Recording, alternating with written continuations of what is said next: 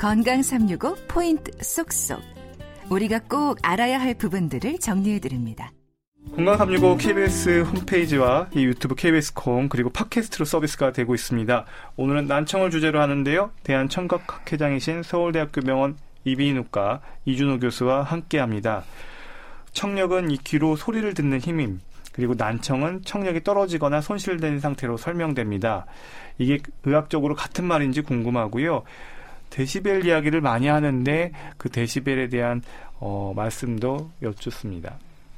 네, 에, 맞습니다. 난청은 정상보다 아, 청력이 떨어진 상태를 의미하는 것이 맞고요.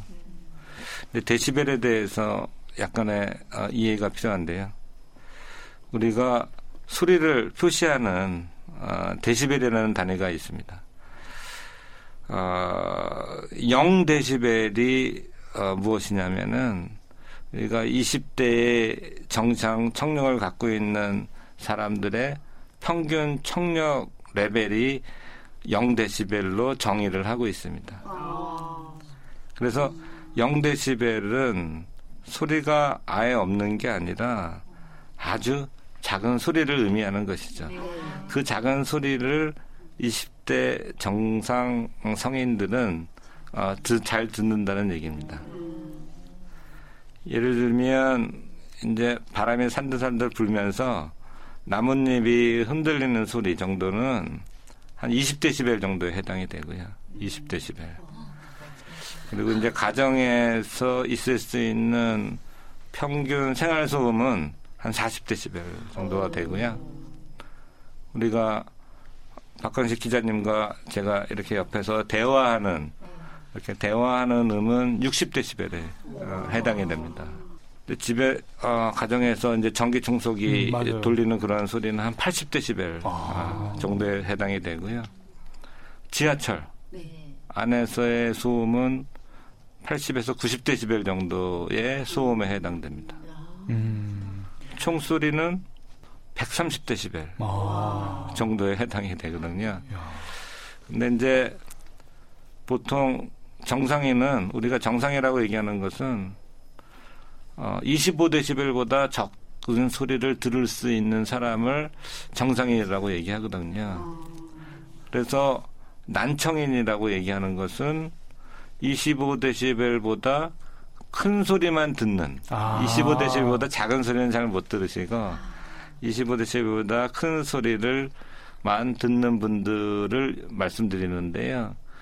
그 정도에 따라서 이제 경도 난청, 중등도 난청, 심도 난청, 그다음에 아주 어, 큰 소리도 아예 반응이 없는 이제 고도 난청. 네, 그 정도에 따라서 이제 난청의 정도가 아. 결정됩니다. 아니 소리의 크기를 교수님께서 차분히 설명을 해주시니까 정말 귀에 쏙쏙 들어오는 것 같아요. 그러면 이 난청에 대해서 크기에 따라서 경도, 뭐 난청 이렇게 나눌 수가 있다고 하셨는데요. 이 노인성 난청을 얘기할 때는 그러니까 좀 개념이 크기가 안 들리는 난청이 있고 네. 그 안에서도 각 그 고음, 저음에 따라서 또 분류가 또 나눠지나요? 그렇죠. 어, 나, 노인성 난청의 판단 기준이 어떻게 되나요? 뭐 일반적으로 이제 초기의 노인성, 노화성 난청은 되게 고음, 높은 음, 소프라노 음, 뭐 남성 여성으로 구분한다면 여성 어, 목소리에 가깝겠죠. 되게 고음 쪽에 높은 음 쪽의 소리가 잘 안 들리는 증상으로 사실은 시작되고요. 그것이 좀 더 시간이 많이 지나고 더 연령이 많아지시면은 사실은 중음, 저음 쪽으로도 어, 아. 이동을 하게 됩니다.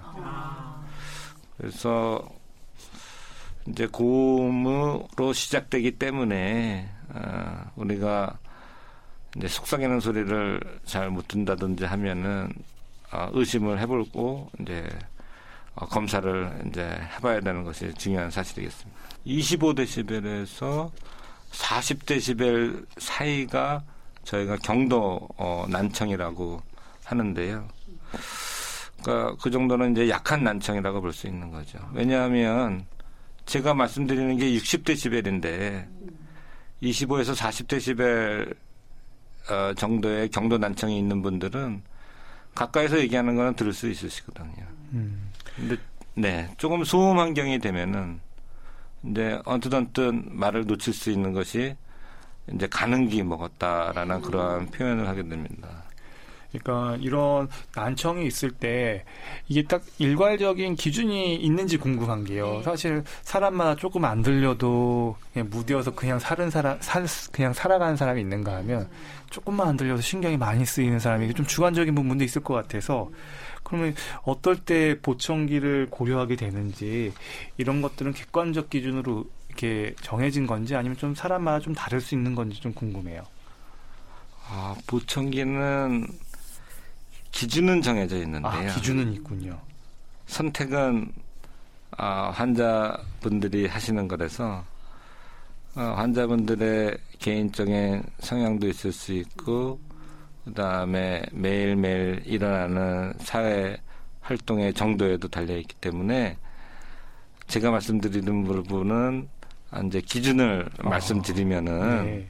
우리가 의학적으로는 사실은 어, 귀가 잘 안 들리면 보청기 써야 되는 것이 맞습니다. 네. 우리가 눈이 잘 안 보이면 어, 우리가 어, 하루 종일 안경 이렇게 쓰고 생활하듯이 노화성 난청 혹은 난청이 있는 분들에게도 일정 수준의 이상의 청력 감소가 있으면은 보청기를 착용을 해야 일상생활에서 사회활동에 어, 지장을 초래하지 않을 수 있습니다. 아. 보통 저희가 25데시벨 이상이면은 경도 난청부터 시작된다 그랬잖아요. 네.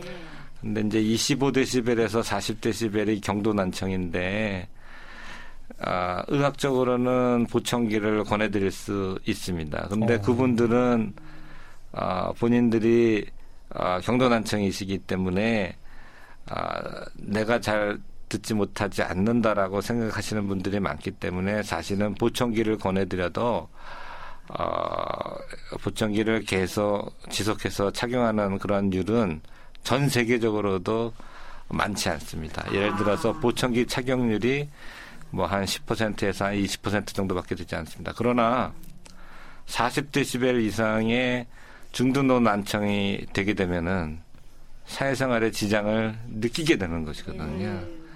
그래서 그런 경우에는 보청기 당연히 저희들이 권해드리고 보청기를 착용하고 사회생활을 해야 되는 어, 그러한 확률이 높아집니다. 그래서 어, 사실 그런 경우에는 그 이상 40데시벨 이상에서는 사실은 우리가 보청기를 하시고 사회생활을 하시는 게 중요하게 되겠고요. 이제 우리나라에서는 보청기가 귀에 꽂게 되니까 이제 유독 보이시는 것을 싫어하시는 경향이 각 나라에서도 다 마찬가지긴 한데요. 그래도 그 난청에 보충을 할 수 있고 그다음에 사회생활을 할 수 있고 여러 가지 문제점을 일으킬 수 있기 때문에 사실은 잘 듣고 사는 게 상당히 어, 중요하기 때문에 예, 의학적으로 어, 진료실에서 보청기가 필요한 경우라면 어, 꼭 보청기 상담을 통해서 어, 어, 청력 제어를 하시는 것이 좋을 것 같습니다. 음. 그러니까 난청에 있어서는 교수님 이야기를 들어보니까 좀 선제적으로 좀 먼저 대응을 하는 게 오히려 좀 지혜로운 선택이 아닐까라는 생각도 들어 네. 듭니다. 그리고 이 난청과 함께 또 이명이나 이런 것들을 같이 이렇게 앓는 분들이 또 있다고 하시던데요. 난청하고 이명이 동반되는 경우가 좀 있는지도 궁금합니다. 예, 이명하고 난청 좀 관련성이 있습니까? 아 매우 밀접한 아, 어. 연관성이 있습니다. 난청이 있는 경우에는 이명이 동반되는 경우가 많이 거의 대부분 있습니다. 이제 동반 증상으로 나타나게 되는데요. 사실은 그 동반 증상이 오히려 우리를 더 괴롭히기도 합니다. 어떻게 나타나요? 동반 증상들이요? 이제 그 정도에 따라서 사실은 좀 다를 수 있는데 우울증이 있을 수가 있고 밤에 불면증 같은 아, 것을 초래할 수 있고 그렇구나. 상당히 어, 정신적인 이제 고통을 호소하는 분들이 있을 수 있거든요. 음. 그래서 그러면 네. 이명에 대해서 하나만 조금 더 여쭙고 네. 갑니다. 이명은 정말 치료법이 없다고들 많이들 알고 계시던데요. 이게 이명은 정말 난치병입니까? 아 그런데 이명을 난치병이라고 어, 예전에는 여길 수도 있었는데 아 지금은 그렇지 않습니다. 예전에는 흔히 가지고 사시라, 극복하고 사시라 라고 하는 경우가 많이 있었, 있었는데 어, 요즘에는 이제 많은 연구를 통해서 이명은 좋아질 수 있는 아, 증상으로 생각하시면 되겠습니다. 이제 말씀드린 것처럼 청력이 나빠지면 생길 수 있는 아, 이명 증상이다 보니까 어, 청력 검사를 통해서 난청이 어, 있는 경우에는 어, 저희가 보청기 착용을 한다든지 혹은 뭐 인공화호 수술을 해서 달팽이관에 전극을 집어넣어서 어, 소리를 보충해주는 그런 치료를 하게 되면 이명이 어, 좋아지는 경우가 어, 많이 있고요. 또 그러한 어, 또 그러한 치료에 더해서 어, 이명에 대한 이해를 돕는 어떤 상담 치료를 한다든지 혹은 최근 들어서는 뇌에다가 어떤 어, 전기 자극을 어, 그러니까 세지 않은 전기 자극이지만 네. 아, 그런 자극들을 해서 어, 치료하는 방법도 이제 있기 때문에 어, 좋아질 수 있는 증상이라는 것을 이해해 주시면 좋겠고요. 네. 이제 증상이 심하신 분들은 이비인후과 방문하셔서 어, 검사하시고 어, 이러한 여러 가지 치료를 한번 받아보시는 게 좋을 것 같습니다. 음. 그리고 이 수명이 길어지는 만큼 이제 건강하게 오래 사는 것에 대한 바람이 클 텐데요. 어, 청력을 떨어뜨리는 안 좋은 습관이 있다면 몇 가지만 한번 짚어주시죠. 어, 그거는 아, 상당히 중요한 아, 질문이신데요. 저희가 나이가 들면서 아, 노화성 난청은 필연적으로 있을 수밖에 없습니다. 네. 사람의 감수성의 차이가 있어서 그 정도의 차이가 있을 수 있거든요. 네. 그런데 문제는 젊었을 때 여러 어, 유해한 어, 우리가 행동을 하면, 하면서 먼저 청력이 나빠지게 되면 나이 들어서 있을 수 있는 노화성 난청에 더해진다는 것이죠. 네. 따라서 어, 그, 다른 사람에 비해서, 어, 나이 들어서 좀 더 청력 감소가 더 심하게 나타날 수가 있는 것이거든요. 그 대표적인 것이 저희가 행동을 조심해야 되는 것이 소음선 난청입니다. 특히나 청소년 학생들 또 젊으신 성인분들이 조심하셔야 되는데요.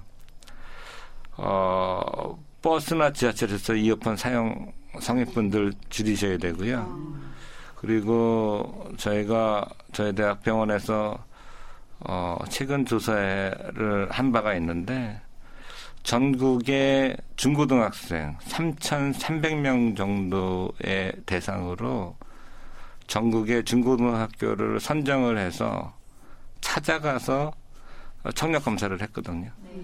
3,300명 정도의 중고등학생을 중1, 고1 학생을 그 중에서 17%가 난청이 있었습니다.